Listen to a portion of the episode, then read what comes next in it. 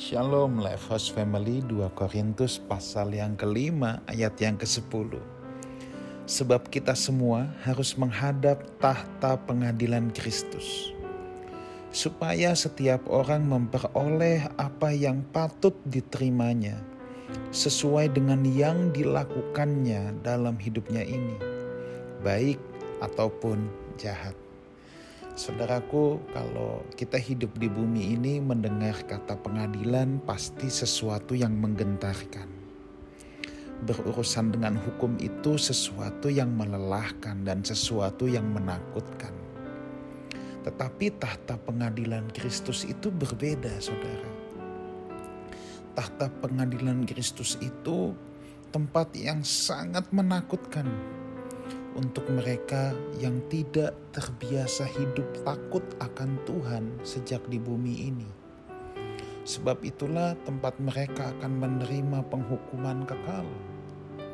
Tetapi sebaliknya, untuk orang yang terbiasa hidup takut akan Tuhan di bumi ini, satu hari kelak di tata pengadilan Kristus, tempat itu bukan lagi tempat yang menakutkan, melainkan tempat yang menyenangkan. Kenapa? Sebab di tahta yang sama ada orang yang dijatuhi hukuman, di tahta yang sama pula ada orang yang diberikan hadiah, yaitu mahkota. Nah, sekarang pilihan ada di tangan kita, saudaraku. Kalau pengadilan di dunia ini mungkin bisa diatur, saudaraku, dengan uang, dengan relasi, dan lain sebagainya, tetapi di hadapan tahta pengadilan Tuhan tidak bisa diatur, disetting oleh manusia mana pun. Apa hasil kita di pengadilan Tuhan kelak? Adalah hasil hasil hidup kita selama 70 80 tahun di bumi ini. Dan keadilan Tuhan itu akan ditegakkan pada satu hari kelak. Tidak dapat diintervensi oleh apa pun dan siapa pun di sini Alkitab berkata supaya setiap orang memperoleh apa yang patut diterimanya. Di sini ada keadilan Tuhan. Sesuai dengan apa? Sesuai yang dilakukannya dalam hidup ini. Baik ataupun jahat. Yang baik menerima hadiah, yang jahat menerima penghukuman. Jadi yang menentukan nasib kekal kita itu bukan orang lain, tapi diri kita sendiri saudaraku 70-80 tahun kita hidup di bumi ini, itulah detik-detik menegangkan, jam-jam menegangkan. Apakah kita akan menerima hadiah atau penghukuman? Apakah kita akan menerima ganjaran atau justru mahkota yang telah Tuhan sediakan? Saudaraku, menariknya di sini ayat ini diawali dengan kata ini sebab kita semua harus menghadap tahta pengadilan Kristus.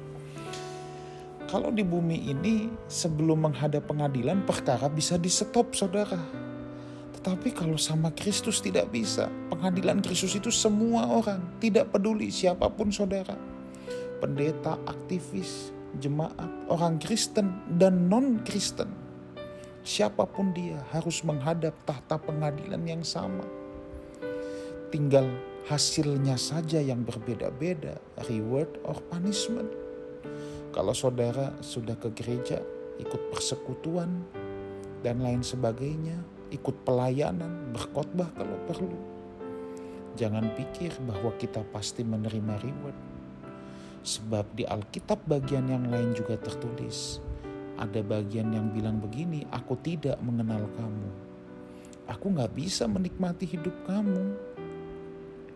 Itulah sebabnya mendapat reward atau punishment itu sangat bergantung dengan apa yang dilakukan kita dalam hidup kita, baik ataupun jahat. Apakah hidup kita bisa dinikmati Tuhan, saudaraku? Dari kita melek mata sampai mau tidur tutup mata, cara kita berinteraksi dengan sesama, cara kita berinteraksi dengan keluarga kita, pasangan hidup kita, teman-teman kita, pegawai kita, atasan kita, apakah bisa dinikmati Tuhan? Itu yang menjadi pertanyaan kalau kita menjalani hidup kita dengan takut akan Tuhan, menyelenggarakan hidup kita yang bisa dinikmati oleh Tuhan, maka pengadilan Tuhan bukan lagi sesuatu yang menggentarkan, tetapi sesuatu yang menyenangkan. Sebab saudara akan diberikan reward, yaitu mahkota yang telah Tuhan sediakan. Kiranya Tuhan memberkati kita semua. Haleluya!